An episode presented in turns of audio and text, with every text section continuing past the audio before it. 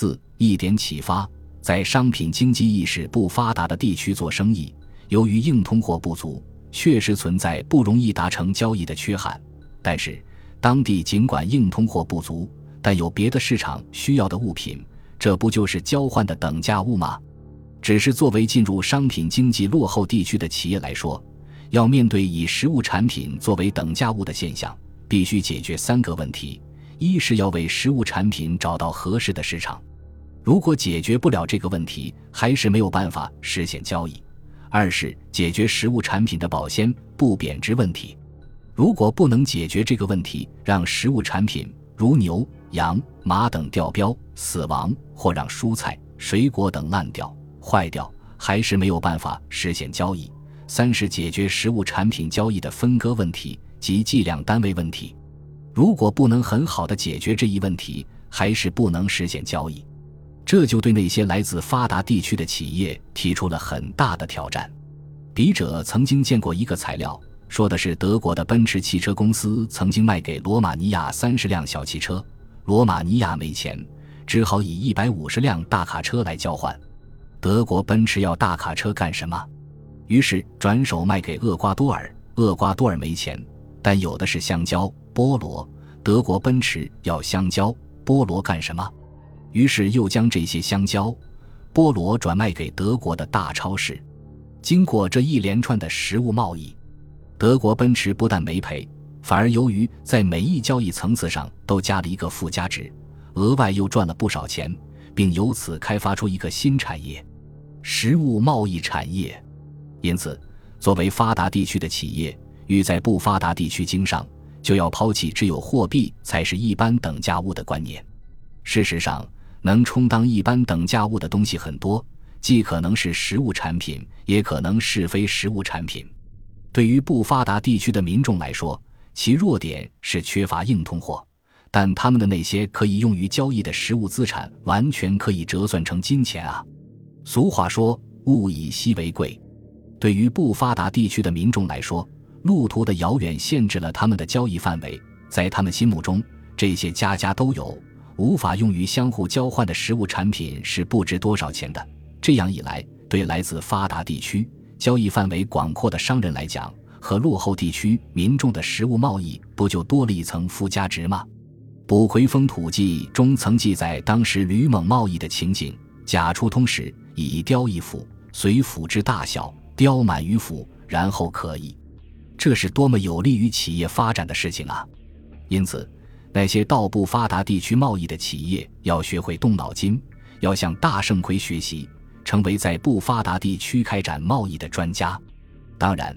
在不发达地区贸易最初遇到的问题是如何找到大家共同认可的一般等价物。这个等价交易物一旦找到，以后碰到的问题很可能是利用落后地区民众交易范围有限，对外部信息不了解的缺陷，人为的提高购买价格，从而导致落后地区民众福利的长期损失，引起当地民众不满，甚至发生伤害人之性命等极端事件，这是商业经营中的不义行为。山西商人在蒙古地区的贸易中就存在类似问题。例如，某些山西商人利用当地蒙古王公贵族的支持，有恃无恐，在同牧民的长期交易中，将本来很好的商业信用赊销演变成为驴打滚、利滚利等手段，实行过分的经济榨取，从而引起蒙古族民众的不满。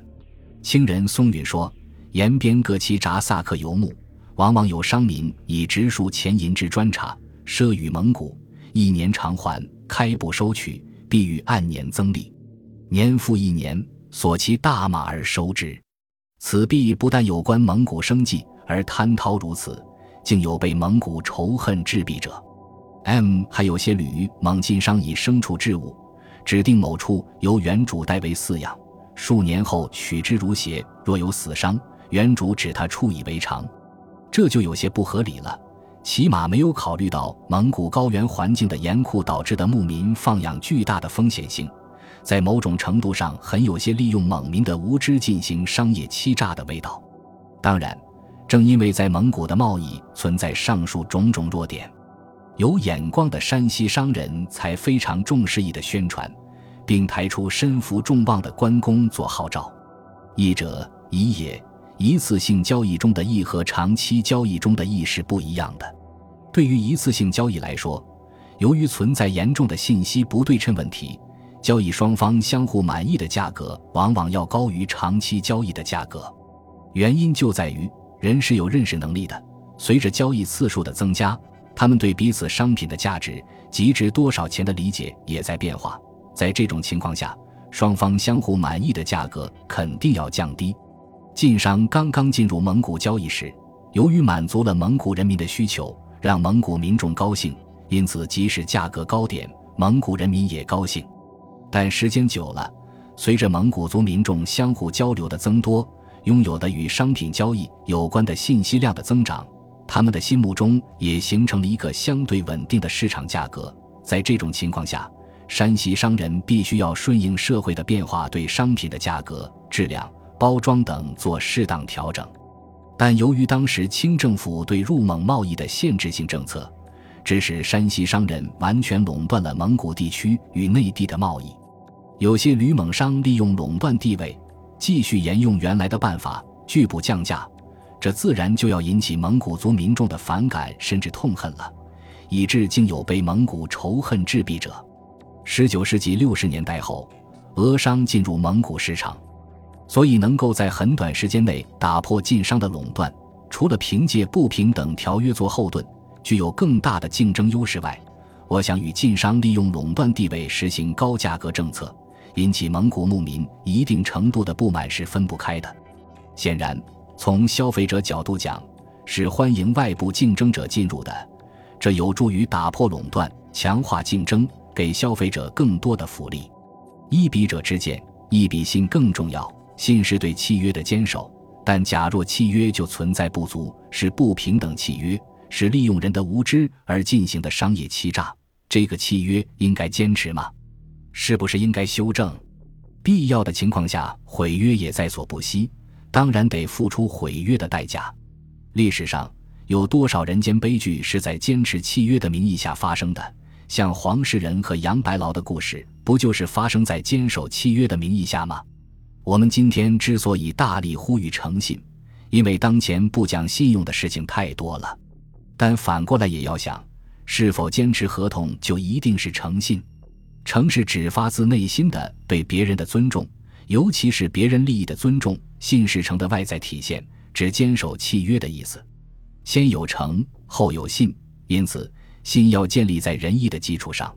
对于企业来说，要在一个地区长期经营下去，就不能只考虑企业的眼前利益和长远利益，还要考虑社会的长远利益，协调好跟当地诸多社会阶层之间的关系。只有这样，才能在当地扎根下去。换言之，绝不能做杀鸡取卵的事情，这是吕蒙晋商给我们的第二个启发。